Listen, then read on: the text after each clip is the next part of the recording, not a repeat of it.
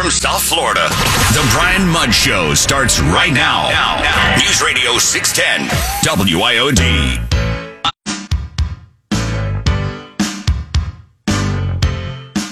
U.S. economy created 194,000 jobs in September, slower growth than earlier this year, despite many companies saying they are desperate to fill 11 million unfilled jobs. Economists said the Delta variant may have caused employers and workers to hold off. The unemployment rate dropped to 4.8%, though that does not account for those who have left the labor force and haven't returned.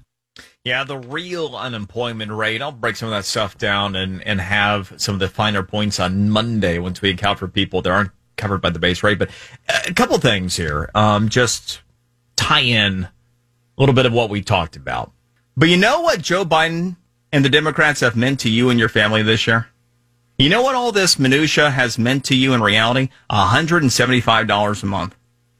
A hundred. Moody's found out the inflation cost of the average household is $175 a month. Joe Biden has given you a used car without the car. Tommy Pigott with the RNC joining us now. Tommy, if I get a car payment, I at least want the stinking car. Yeah, I mean that's a good point. and I think just when you were mentioning there the $175 per month, one thing I want to mention is that it's even worse than that because that's actually just the fuel, food, and energy costs.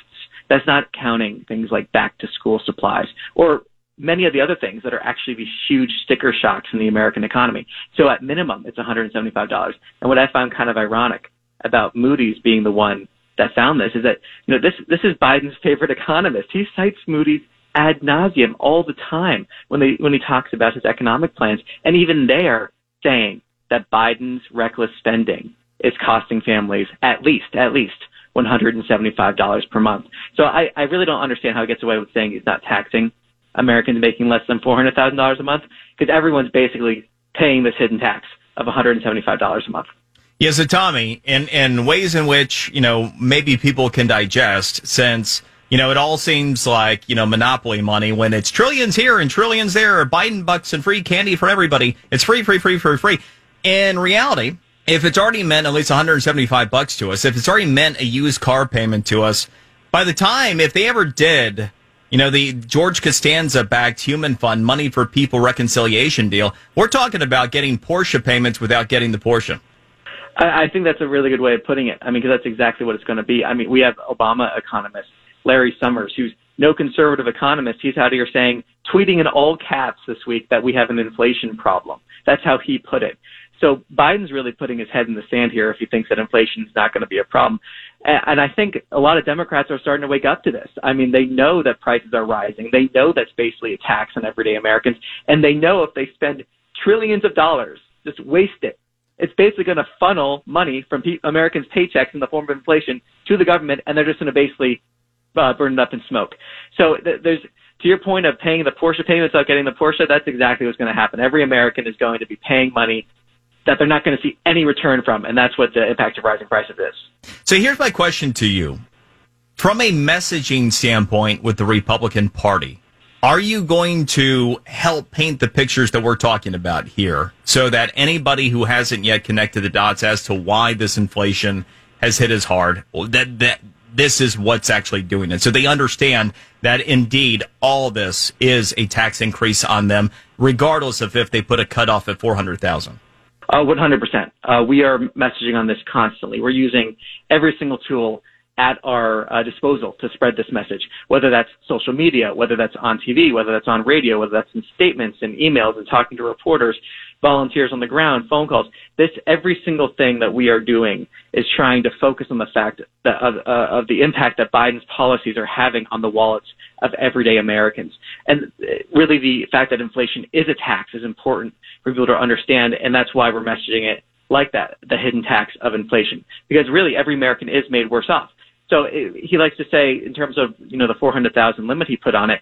First of all, that itself on its face is a lie. The Joint Committee on Taxation has indicated that families making as little as $50,000 a year could see a tax increase. But there was a study from the Tax Foundation in terms of the impact of inflation and other metrics that say 80%, 80% of taxpayers will be poorer if Biden passes his $3.5 trillion bill. 80%.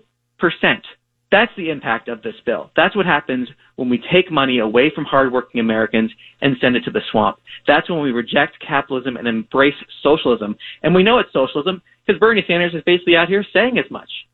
80% of taxpayers are going to be worse off. And we're doing a message on that across the board every day, all day. Speaking with Tommy Pigott, the RNC, you're welcome, by the way, to use the uh, car payment analogy. Uh, you can run with that, and, and uh, don't you need attribution. Just make it stick.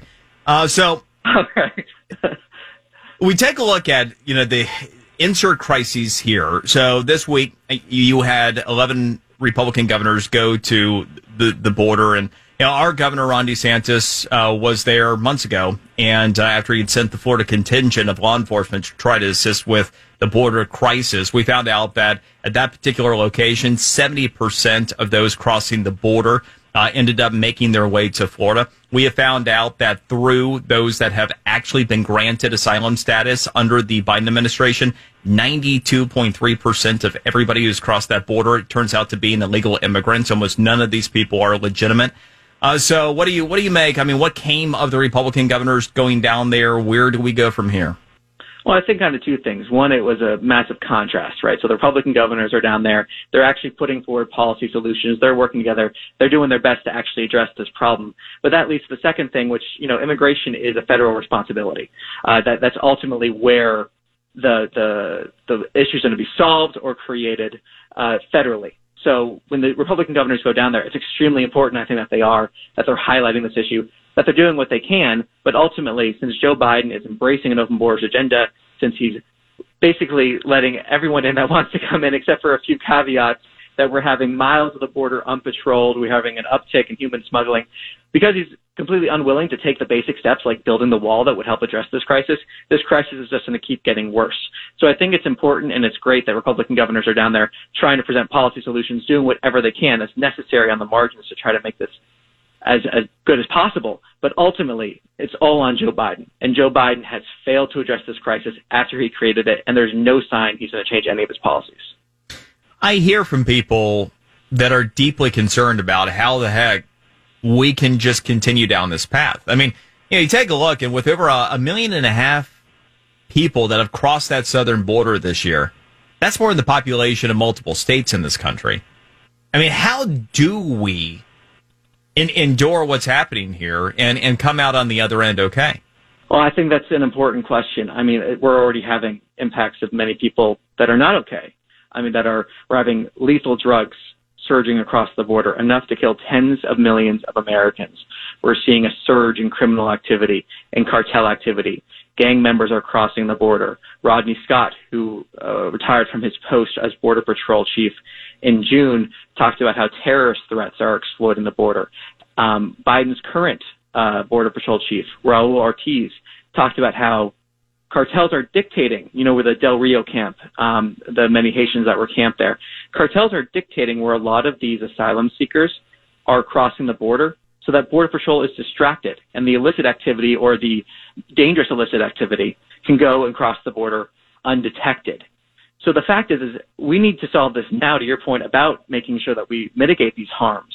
Um, and the tragedy of it is, is that Americans are already paying the price for Biden's open borders agenda. So all we can do is Republican governors are doing everything we can. We're trying to highlight this issue. We're trying to explain what's going on. And then hopefully in 2022, we actually get a real check and balance on this administration that can actually apply some pressure from Congress to make sure we solve this crisis. Um, that's really the only long-term solution we have in terms of putting a check on this dangerous administration. Yeah, speaking of Congress in the here and now, you had Senators Scott and Rubio pen a letter to President Biden about the border crisis yesterday. We're going to check in with Senator Rubio coming up at 1135. Tommy Pigott with the RNC. Good talking with you. Appreciate it.